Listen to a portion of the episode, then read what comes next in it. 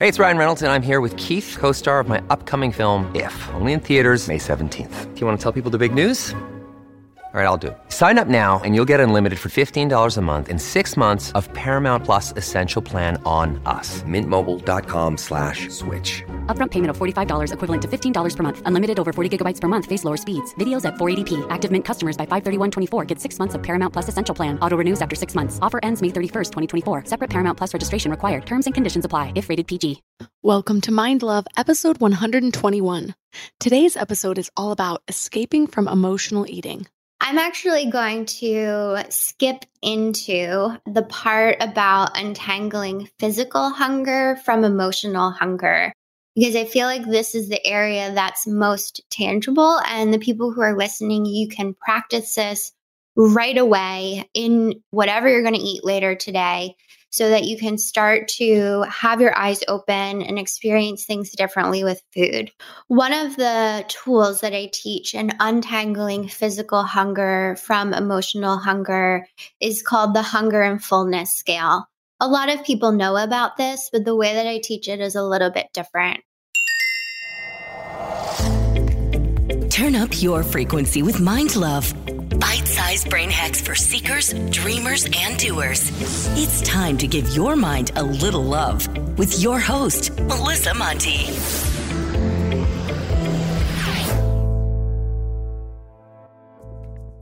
Hi, friends and wild people. First off, if you haven't subscribed to the podcast yet, please hit the subscribe button. More subscribers means even better guests and tons more value. Plus, it helps me grow the show so more people can find it. And if you ask me, everyone could use a little more mind love. I want to talk about eating today. Do you know for sure that you only eat when you're hungry? Or do you ever eat when you're stressed, or anxious, or overwhelmed, or even bored? Do you feel like you don't have any self control when it comes to food? I for sure struggle with this. Today's topic is personal to me. Well, most topics on this podcast are personal to me, but this one, this one has affected my life more than any other topic I've ever touched on. We're talking about emotional eating today. Most people think of their overeating habits as just lacking self control.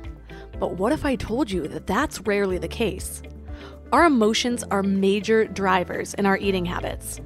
And if you think about it, this idea can actually be both freeing and a little scary. Like, what do you mean my emotions are making me binge eat? I'm an emotional person, so does that mean that I am destined to be Cookie Monster? I mean, I already get super hangry. But actually, no, it's not even that simple. There are a bunch of factors that make you more prone to emotional eating. And it can become a habit whether or not you consider yourself an emotional person. It's funny because looking back, patterns seem so easy to spot. But while it's happening, it's a lot harder. My eating disorder started right after I found out my dad was dying of cancer. And if you had asked me back then, I would not have thought that these two things were connected. Well, now it seems pretty obvious.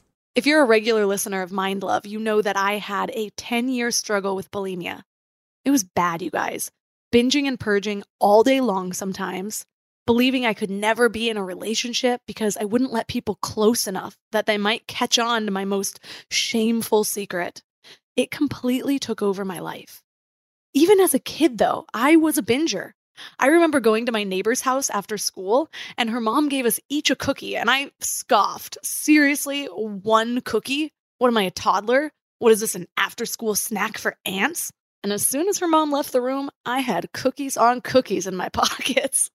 Or Halloween, I'd fill up a whole pillowcase of candy, and then I'd sit in my room watching Clarissa Explains It All, eating pounds of candy at a time. I also did not yet know that I was highly sensitive or an empath. And like most people, I hadn't been taught skills to handle emotions, so food was my escape. Cookies healed heartbreak, Starburst healed FOMO, and everything else cured boredom. And yes, eating out of boredom is a form of emotional eating because you're feeling the discomfort of not having something to focus on through food, when really you should get comfortable being still with your thoughts. And get this Most food quality sucks. It's full of GMOs and hormones, so it actually adds to our stress and hormone imbalances, making it even more likely that we feel a need to cope. And it starts the cycle all over again. So let's figure out how to deal with all this in a healthy way, shall we? Our guest today is Jessica Procini. She's an emotional eating healer and the founder of Escape from Emotional Eating. Her whole mission is to help people use food as fuel instead of a way to cope or soothe or escape their stressful life. And just like it so happens with so many of us, her mess became her message. She created her program and designed it based on her own emotional eating journey because Overeaters Anonymous just didn't resonate, and therapy didn't feel like it was enough when it really came to getting help to end her fight with food. And now she's 100% free from her compulsions with food. So she's going to help us do the same thing today. So, today, three key things we will learn are how to tell if you're actually hungry or eating for emotional reasons, the four roots of emotional eating, and how to start healing your relationship with food. And in my final thoughts at the end of the episode, I will share my top mindful eating habits. Some of these simple little actions have honestly saved my life, so stick around for that. Do you want to know the best way to remind yourself that you are in control of your life and your emotions? Sign up for the Morning Mind Love for daily inspirational emails right to your inbox. I get messages from people every single day about how the Morning Mind Love is their favorite way to start the day, or that the message that came through is exactly what they needed to hear. Just visit mindlove.com and sign up right there on the homepage. Plus, you'll get some amazing free gifts when you do. You'll get a free guided binaural affirmation meditation designed to rewire your brain to your highest self. And you'll get one of my favorite tools, a really cool booklet of Powerless to help you gain clarity and live with intention. And it's all completely free. Just go to mindlove.com to sign up. Or if you want to make it really easy, just text the word morning to 33777. That's morning to 33777. And now let's welcome Jessica Procini to the show. Thank you for having me. I'm so excited to be here. I'm curious about your story of emotional eating. My listeners know this is something that's kind of dear to my heart too. It's a different version of it, but a lot of it came back to emotional eating. I suffered from bulimia for over a decade and it got really bad. And even to today, it's still something I have to be conscious about. So, how did you get to this place of even understanding that you were emotional eating? And what was your journey? So, my earliest memory of emotional eating was from when I was about six years old. And for the next 20 years, I had a real love hate relationship with food. I felt very compulsive around it. It was something I always thought about. It was the first thing that I thought about when I woke up in the morning. I would constantly be thinking about what am I going to eat? How much am I going to eat? When am I going to do it? And for a long time, you know, food was something that always had control over me and really always haunted me. And it wasn't until I was moving into being an adult that I really started to see how much of a burden my relationship with food really was and more that what I was experiencing with food was not normal. And I really started to feel out of control. I would say when I was in my mid 20s was when my emotional eating was really at its worst, where I felt the most crazy and compulsive around food. And I remember trying to talk to my friends about it, like, I overate last night and I just always think about food. And they would sort of brush me off and be like, oh, Jessica, like everyone overeats. Let's go work out. And we would sign up for like a workout class. I remember trying to talk to my partner about it, and he was like, Oh, Jessica, I'll love you no matter what size you are, which is beautiful and great and everything that we want our partners to say. But what really boggled my mind was how could he love me when all I wanted to do was crawl out of my own skin? And I tried to seek help in uh, professionals and therapists, and they just wanted to write me a prescription for an antidepressant and send me on my way. And I was really clear that I was already using food to numb myself. I didn't want to just continue living a numb life. I didn't want to just replace food with medication. I wanted to be free. I wanted peace. I wanted a normal, healthy relationship with food. And I felt like the only other option was Overeaters Anonymous. And I could never get myself to like go to a meeting or even approach the opportunity because they come from a very long history of many generations of alcoholism. And it just felt like all too much, too much to go to like a 12 step meeting about what was going on between me and food. And it was at that point that I just really felt hopeless. Like I felt deeply understood. I didn't have hundreds and hundreds of pounds to lose. I was just discovering that I was an emotional eater. And I just really felt like I had nowhere to go. Like no one could really understand what I was going through because I wasn't hundreds of pounds in obesity. And it was that point that I really dedicated myself to investigating every single nook and cranny of my relationship with food the physical, the mental, the emotional, and the spiritual.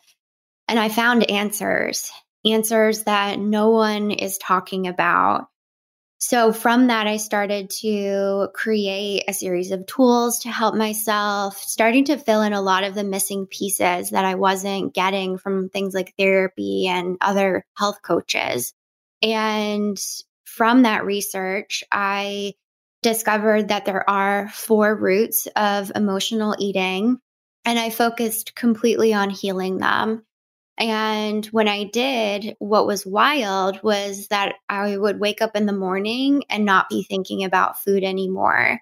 I stopped overeating. I stopped thinking about it all the time. I really felt like I got my energy and my brain space back. And from there, my body just released any excess weight. I feel like I'm really at this place where I'm at the healthy, right for me weight. I don't have to manipulate my relationship with food anymore. It's just peaceful. It's easy. It's simple when it used to be so complicated. And now this is everything that I'm passionate about teaching and sharing with others. Just like, here's what I know. Here's what I know from walking that road, and no one else told me. And it is such a passion of mine and why I created Escape from Emotional Eating in the first place. So, when we are talking about emotional eating, part of it's pretty self explanatory. You're eating because of emotions, but how does that compare to a typical eating disorder? Like, I mean, well, bulimia, of course, you're purging your food as well, but overeating can be considered an eating disorder as well. What's different about it, or is it the same? So, this is where things can get kind of tangled because there are similarities with emotional eating and other eating disorders like bulimia and anorexia, but there are specific differences. And the major difference between an eating disorder and emotional eating is that emotional eating is a learned behavior. It is often learned unconsciously, but it is a learned behavior that must be unlearned. And I think that's the main differentiation about emotional eating. So, emotional eating can show up in other eating disorders, but it's sort of like icing on an eating disorder cake, even though that's a terrible analogy. I'm so sorry. But that is what came to mind. Like it's an element of but by itself, I would say that we could say it's disordered eating, but I wouldn't categorize it as an eating disorder. Like I did not have an eating disorder. I was very disordered with my eating. And the way that I define emotional eating is using food for a purpose other than fuel. So, using it when you're stressed, anxious, bored, afraid, overwhelmed. I mean, the list goes on, but anytime that the primary intention of eating is for an emotional need is emotional eating.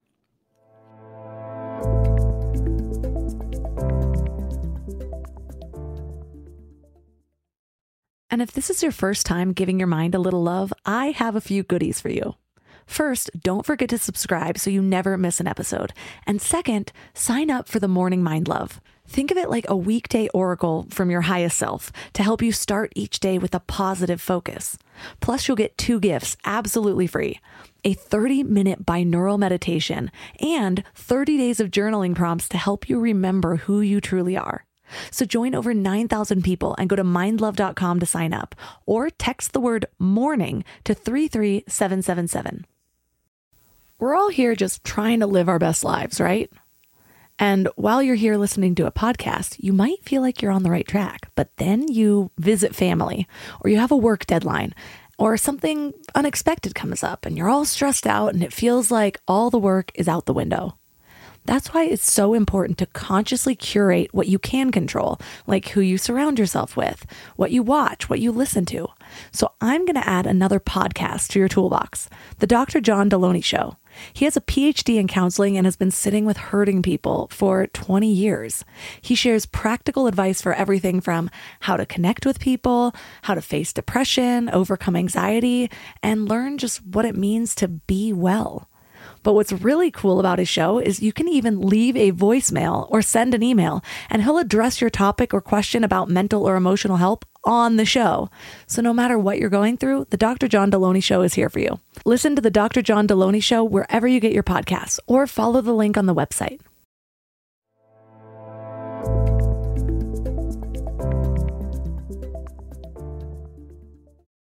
So, what I have found I have an addictive personality. I'm a creature of habit. So a lot of times there have been fine lines between wait, is this an addiction or is this a really deeply ingrained habit? Like I've had to kind of sift through that. And I think I oftentimes do teeter on that line. But I've found that there's so many things of my deepest habits that I don't realize exactly what I'm doing this for or where it's coming from, including with emotional eating. Like I might think I'm hungry even though I'm not because it's been going on so long that I forget what that true hunger even really feels like. So, how do you know if you or somebody you know is eating for emotional reasons if you're so far in it? Yeah. So, one of the things that can really start the process of healing is being curious right? Curiosity is always the gateway to transformation. So, simply being curious and in a conversation with yourself about your relationship with food is where the healing can begin. And then from there, I offer a free quiz on my website, escapefromemotionaleating.com. For anyone who's listening, if you're using food to cope soothe, or escape and it's holding you back, encourage you to go to escapefromemotionaleating.com. Take that free quiz. You'll get your results and I'll tell you what to do next after that. And I think that really is the best way to start to open our eyes to what's going on with food. I offer this quiz in a lot of the workshops that I do, and all of my clients have taken it. And people who come to the workshops, and are like, I'm not an emotional eater, they'll take the quiz and they'll be like, oh my God, like I had no idea. Like mm-hmm. I am such an emotional eater. And even people who are emotional eaters, they'll take the quiz and then they'll say, like, I knew these things, but now they make a lot more sense than they did before. So I really believe that curiosity and just being like, what is this about? Why am I eating right now? And one of the things that I do in all of my programs, one of the steps that we take is called untangling physical hunger from emotional hunger. Because for emotional eaters, it's very tangled, right? Like we can think that we're hungry, but we just ate. So, like, why are we feeling hungry? And what is it really about? And it can create like food confusion. So, that's why doing the untangling in our work together is so important so there is clarity, and then we can really pinpoint what needs to change from there. You said that emotional eating is a learned behavior. Where are we learning this? well, for me, my first teachers of emotional eating were my parents. And interestingly, it wasn't until I started to heal my emotional eating and started to say, you know, I am an emotional eater, that they started to realize, oh, wait, like we are too in their own experience. So that was my first teacher. And then from there, especially today, it really is a cultural thing. And I'm not talking like a cultural thing just in the United States because I do work with international clients. And it's the same thing whether you live in the US or Iceland or Saudi Arabia or wherever. But I'm really talking about culture as human beings and the culture to food marketing, even. I get these notifications on my phone from Open Table where you can make reservations like for restaurants. And there's just something about the way that they market that, like, every message is actually encouraging emotional eating. They're like, oh, had a stressful day? Make a reservation and we'll take care of it. And it's just like, wow. so it's not just happening within our own home and our household, but it's really happening in a marketing perspective and in a cultural perspective because when it comes down to food marketing, people make decisions from emotional places.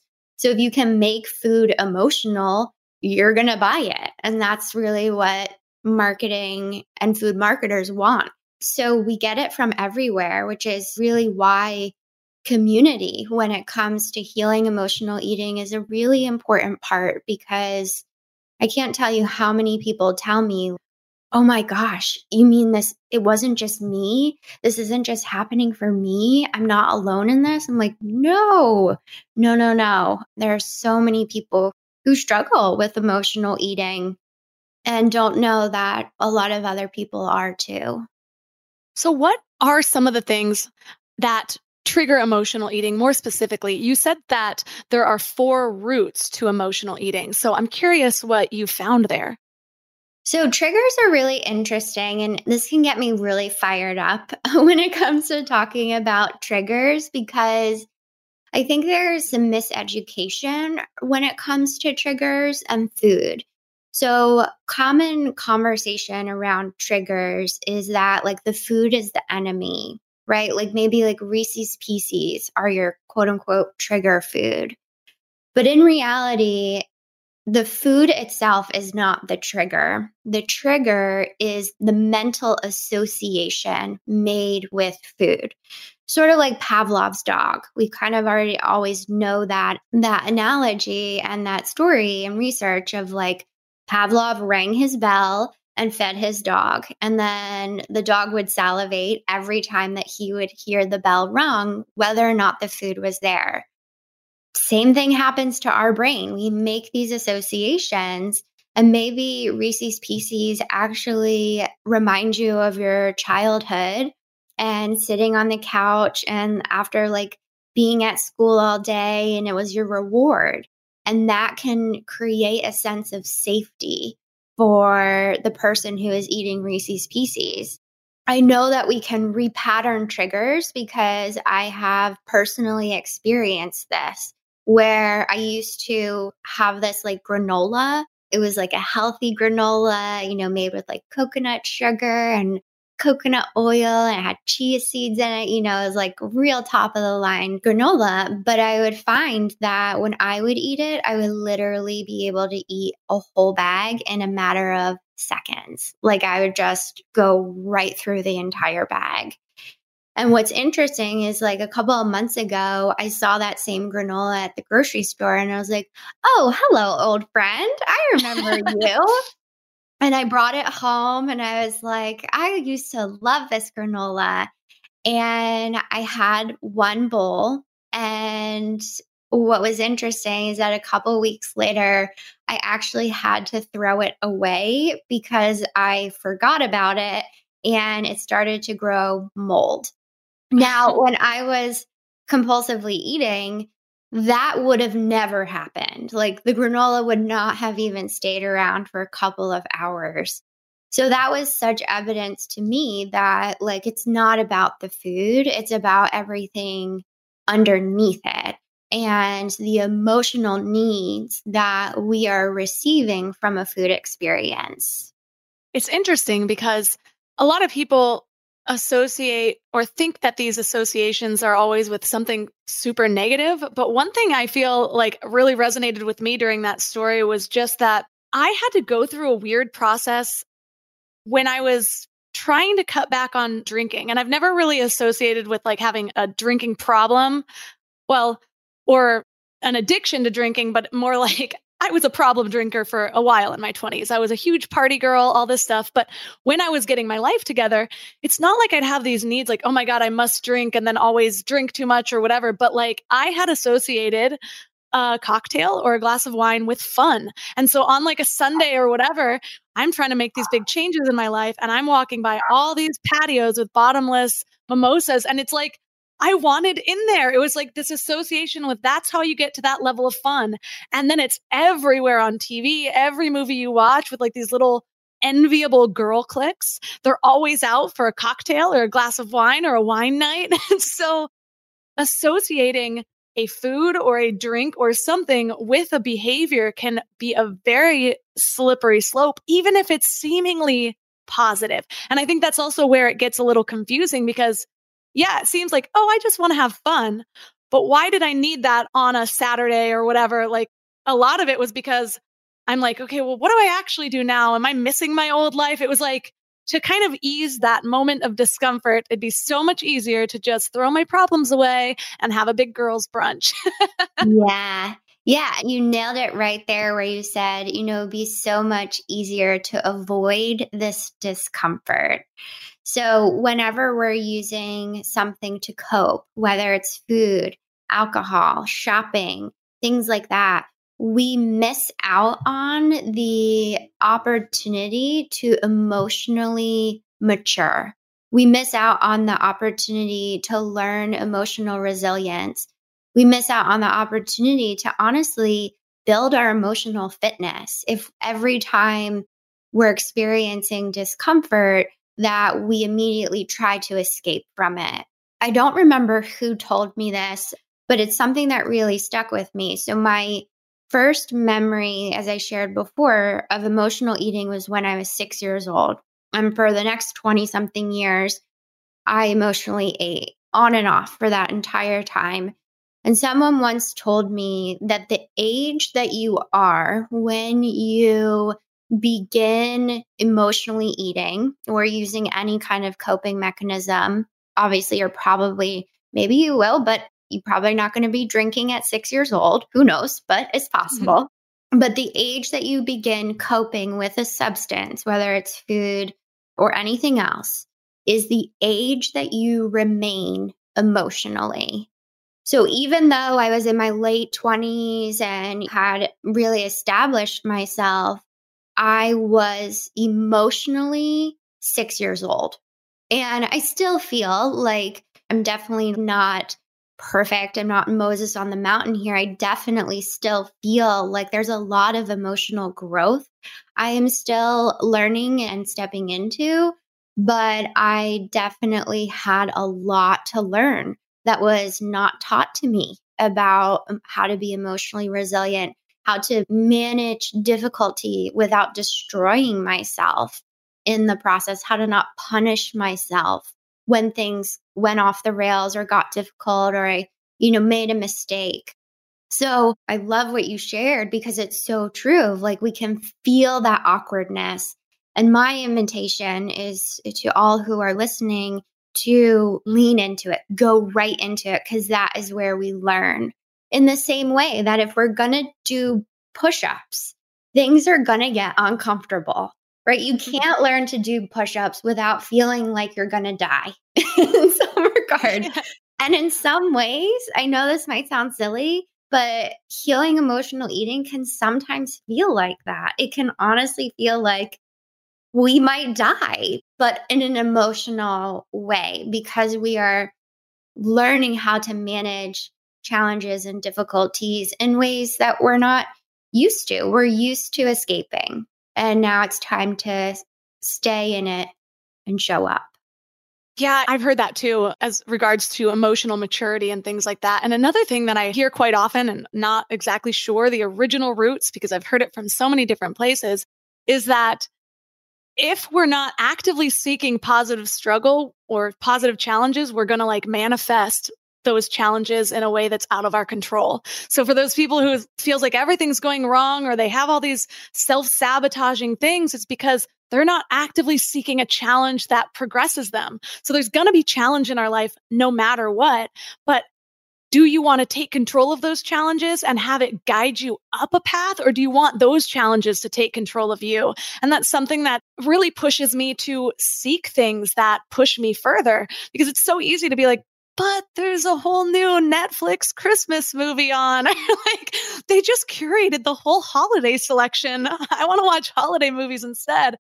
That's an easy thing to just sink into. But mm-hmm. having that little nagging feeling saying, like, okay, well, if I'm not going out and getting what I want, then what's going to get me? yeah, exactly. Yeah. So well said. And that's such an important thing to like really take a look at if I am spiraling and using food to cope, soothe, and escape, what am I actually trying to avoid?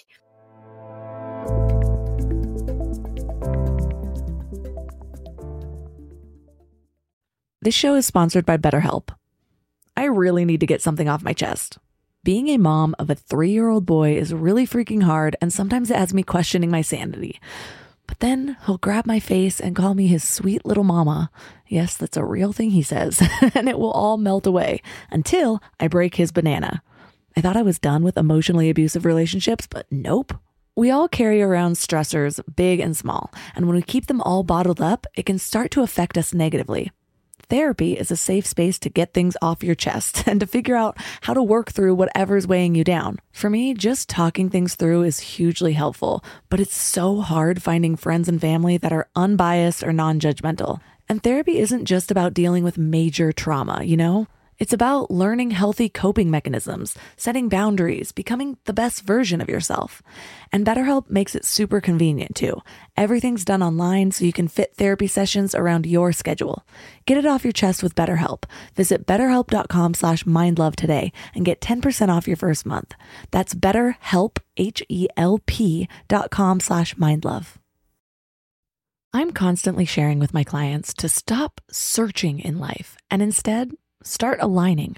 It's true with purpose, with relationships, with higher versions of yourself, and it's also true for hiring. The best way to search is actually just to match with Indeed. Indeed is your one stop hiring platform with millions of job seekers visiting every month, and their powerful matching engine helps you find quality candidates fast. Plus, Indeed lets you schedule interviews, screen applicants, and message candidates all in one place. But Indeed isn't just about speed, they also deliver quality. According to a recent Indeed survey, 93% of employers agree Indeed delivers the highest quality matches compared to other job sites. I love Indeed because it makes hiring so much easier. I'm all about alignment in all areas of my life, and that includes people I hire to work in my business. So I need a hiring partner that makes it simple to find candidates with the right skills.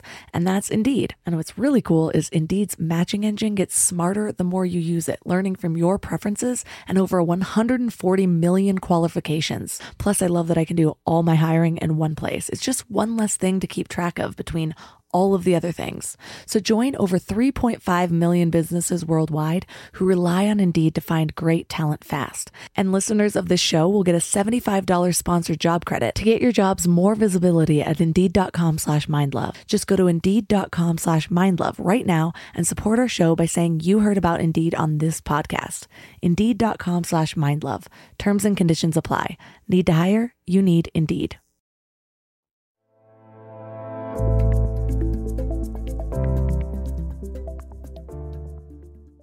If I am spiraling and using food to cope, soothe, and escape, what am I actually trying to avoid? What growth opportunity is in another area of my life that I'm actually avoiding? And and really looking at that because emotional eating is such an easy way to avoid our growth in any capacity. It just keeps us chasing our tail I mean, you eat, you feel guilty, you feel shameful, you say you're never going to do it again. You do it again, you eat, you feel guilty, you feel shameful. I mean, how many times do we have to go around the cycle to recognize we're not growing when we're in the emotional eating cycle? I know that common emotional eating foods tend to be those high fat, high sugar, high carbs. Like you never see somebody binge eating spinach through their tears, you know? so, how much of binging is because of emotions and how much of it is just those addictive properties in the foods? Well, it's interesting because this is something that I've recently been teaching my clients is that the high fat, high sugar foods are the foods that we will tend to emotionally eat on because when we are emotionally eating, the body is in a fight, flight, freeze state.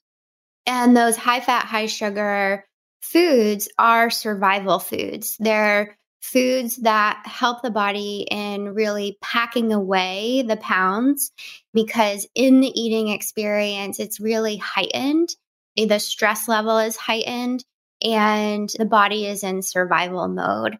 So part of it is a recognition of what's going on from like a psychological and a nervous system perspective.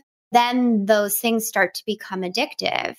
They become addictive because I mean sugar, sugar and high fat. Well, number one high fat food is cheese and that itself is like eating an opioid. And then the cycle begins. But I think it's really important to first recognize that the beginning of the cycle is in our control, actually. And one of the things that I tell my clients is that it's not what you're doing in the eating experience, because usually we've lost control by that point. What matters is what are you doing miles before you even get into the emotional eating experience. So if you tend to overeat late at night, it's about what you're actually doing in the morning and in the afternoon, and even that middle afternoon time, like right around three o'clock, that matters. And I'm not talking about the specific foods that you're eating, I'm talking about where are you mentally and emotionally because when we are in an emotional eating cycle, when we are actually in the experience of emotional eating, we actually lose contact with part of our brain. We've lost contact with our prefrontal cortex, which is in charge of rational thought, which is in charge of like, hey, maybe I shouldn't be eating this. Maybe I should step away. And even if we have those thoughts while we're emotionally eating, the brain is so flipped. We're so much in that fight or flight nervous system that we don't have the capacity to actually control our behavior. Um, so there's a lot of feedback out there and thought and theory out there of like, stop and choose differently. But how many times have we all been in an emotional eating experience when you don't even feel like you can stop? When you're like, I know I shouldn't be eating this, but I can't stop that is a sign that you've flipped your lid, that you've lost contact with that part of the front of your brain in charge of rational thought. And there are things that need to happen early in your day to support you in managing things so your emotional capacity doesn't become so intense that you're immediately entering in into emotional eating. Yeah, and it's a slippery slope too because a lot of times the moment that you realize you are not supposed to be doing this and you know but you can't stop or there's like a second voice that's being like no it's fine. Like something about these calories won't count or oh, this is yeah. going to be different you know like it's weird the things that you kind of convince yourself of. It's like i'm eating a giant chocolate bar late at night. Why do i think this isn't going to affect me? Tomorrow morning i'm going to be so regretful and then i'm going to have feelings of self loathing, which kind of starts the process over again. I am curious though, because on your website, you had mentioned that you went to nearly a thousand hours of therapy talking about this. What was missing in therapy? Why didn't that help you? Oh gosh, this is a whole other podcast just talking about that. But one of the major things that was missing in therapy for me was the connection between mind and body. Therapy very much operates in that silo of the mental. But I was really missing, okay, like, so I don't feel safe. And how does that connect to the granola that I'm compulsively eating? There was a lot of missed connections. And the therapists that I saw in those like thousand hours um, really focused on like life and not on food. It was like I went with the problem of emotional eating, and then we talked about everything else but emotional eating, which is great. You know, I love therapy. I think therapy really works in certain forms. But when it comes to the emotional eating cycle, we need something different. We need something more direct, more straightforward to get right to the root and to really relearn new patterns. And I would say that's another thing that therapy never did for me was actually teach me the new behaviors. There was some superficial talk about it, like, oh, when you crave things, you should go for a walk. And anyone who has suffered with any kind of disordered eating knows that number one, when you want to emotionally eat, the last thing you want to do is go for a walk.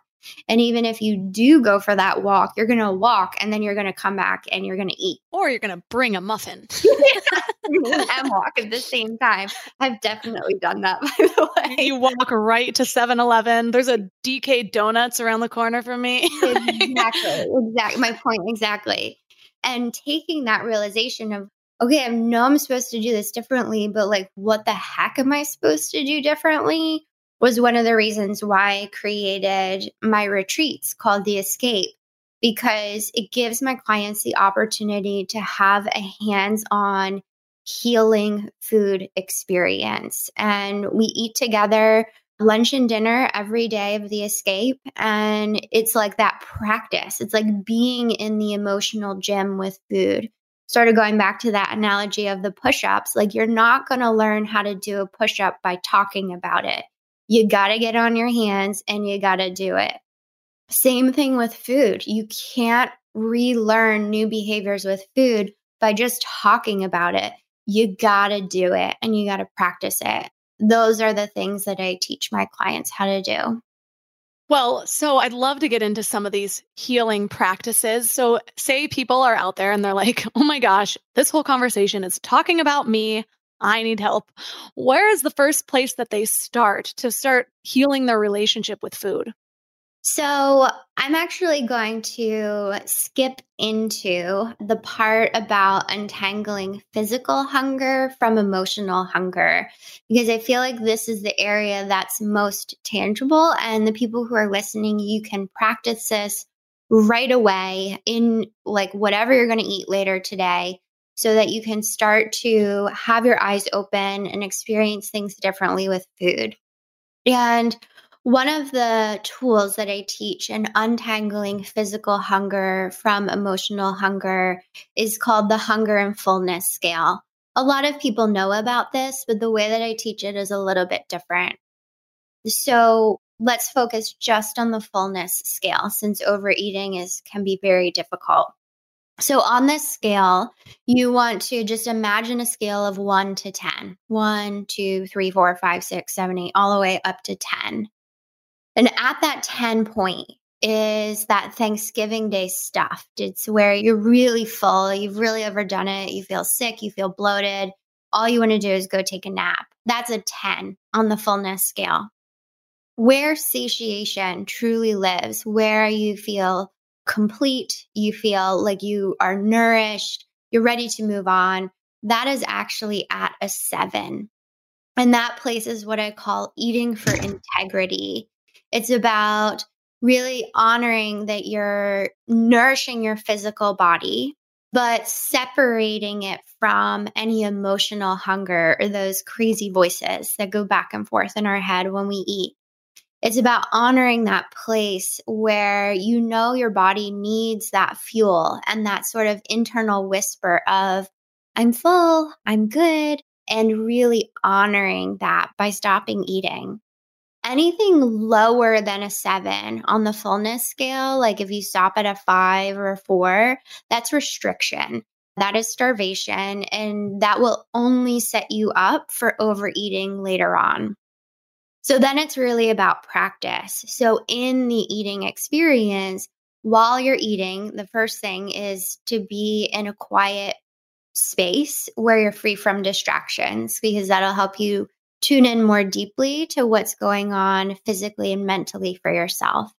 And then from there, periodically throughout the eating experience, you want to ask, like, where am I on the fullness scale? You want to pause and listen for an answer. The answer might come mentally, like you might actually hear it internally. You might feel it. It's sort of like how does your body talk to you and starting to understand the language. But the key point about the fullness scale is about honoring honoring your physical body and the recognition that there is emotional hunger that needs to be fed in a different way. Emotional hunger cannot be fed through whatever's on your plate. It has to be fed in a different way. But the fullness scale is the beginning of starting to support number one, you reclaiming your energy and your power from food. And then number two, to support further work into the healing of the emotional hunger.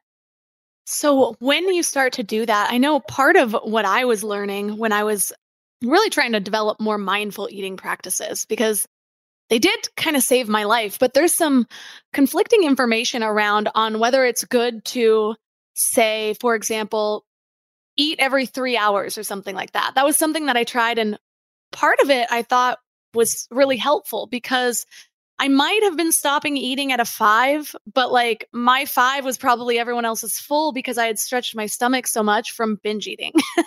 and so I would stop at a five and it was really hard to do, but knowing that I could eat just a couple hours later and it was like little snacks to try to re shrink my stomach or basically switch up whatever that little mechanism is that says, hey, stop eating now. What are your thoughts on that? Is it helpful or is it some other way of being too obsessed with when you're eating? So, in the teachings around untangling physical and emotional hunger, which there are a number of them, um, because it's not just like a simple cut and dry thing, as I'm sure everyone is seeing from this conversation. But one of the things that I talk about are eating dictators and the dictators in our lives, in our experience that quote unquote tell us when to eat. And one of those dictators is actually time. Oh, it's 12 o'clock. Must be time to eat lunch without even truly connecting with our body. And like, are we even actually hungry? That if not, then no, we don't need to stop and eat. Or even vice versa, of like, people get so hungry because they've skipped lunch and they look at the clock and they're like starving. So, one, as I was sharing before, that time is one of the food dictators. But in the example that you are presenting, what really stuck out to me and what you said was knowing that you were going to eat again later in mm-hmm. just a couple of hours was actually what supported you. And that actually is also what supported me because there would be these voices that I would hear in my head when I was eating.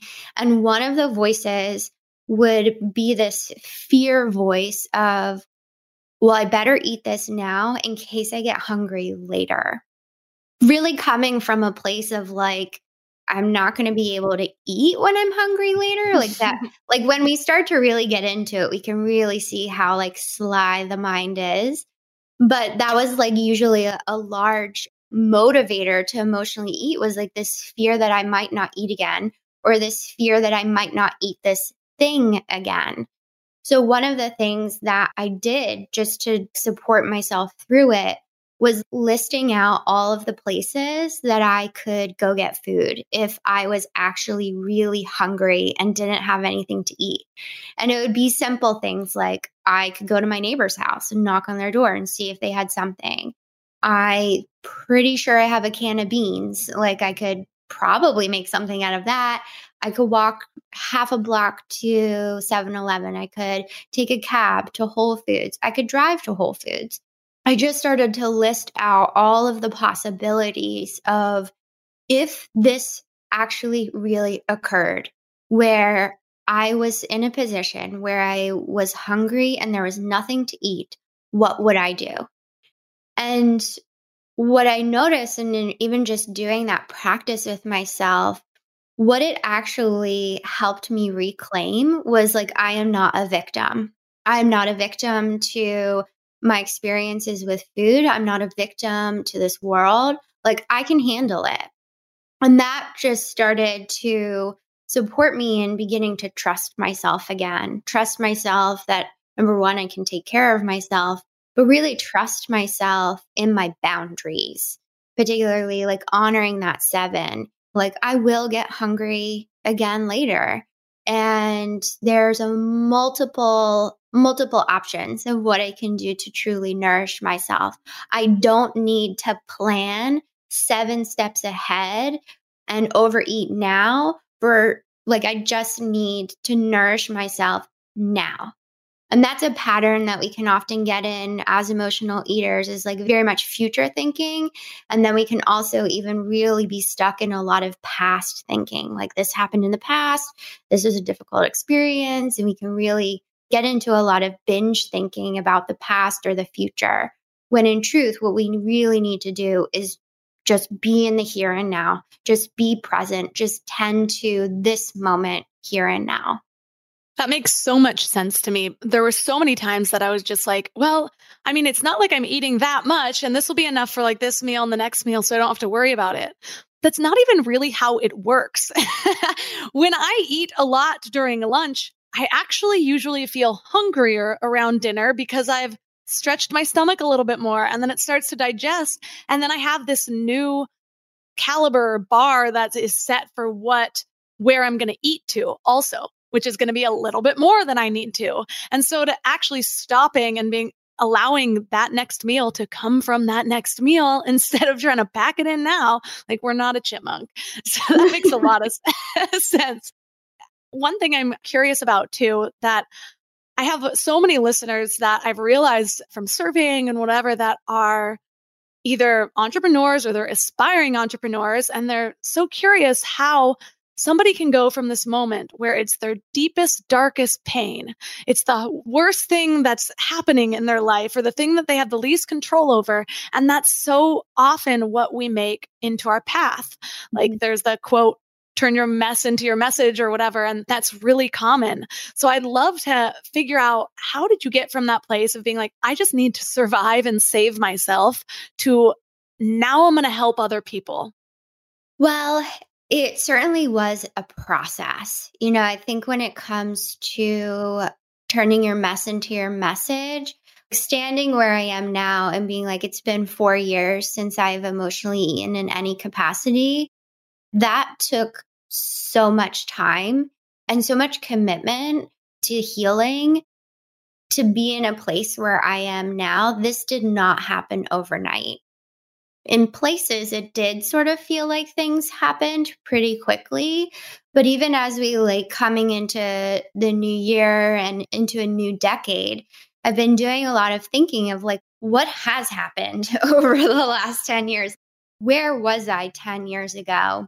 And honestly, 10 years ago, I was in the deepest, darkest place with my emotional eating. But I can say that in that 10 years, it took work. Like it took commitment. It took getting up, falling down, getting up again. In the beginning, I think I could only go two hours without emotionally eating or overeating, you know, like that sensation of feeling overly full. Like I could really only go two hours without feeling that. To then where it was two days. I remember my first two days where I wasn't emotionally eating. And then I started emotionally eating again. And then there was a sprint of like two weeks. And then I started emotionally eating again. And then it was like I could make it like two months. And then I started emotionally eating again. And then it was like two years.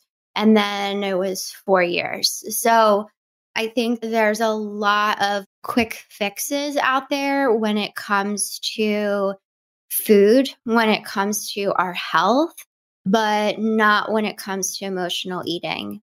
It took me years. And same thing for my clients. I mean, depending on where they are when we first start working together, it can happen quickly, but it can take some time. And that shouldn't scare anyone, right? Like anything worthwhile is worth the journey.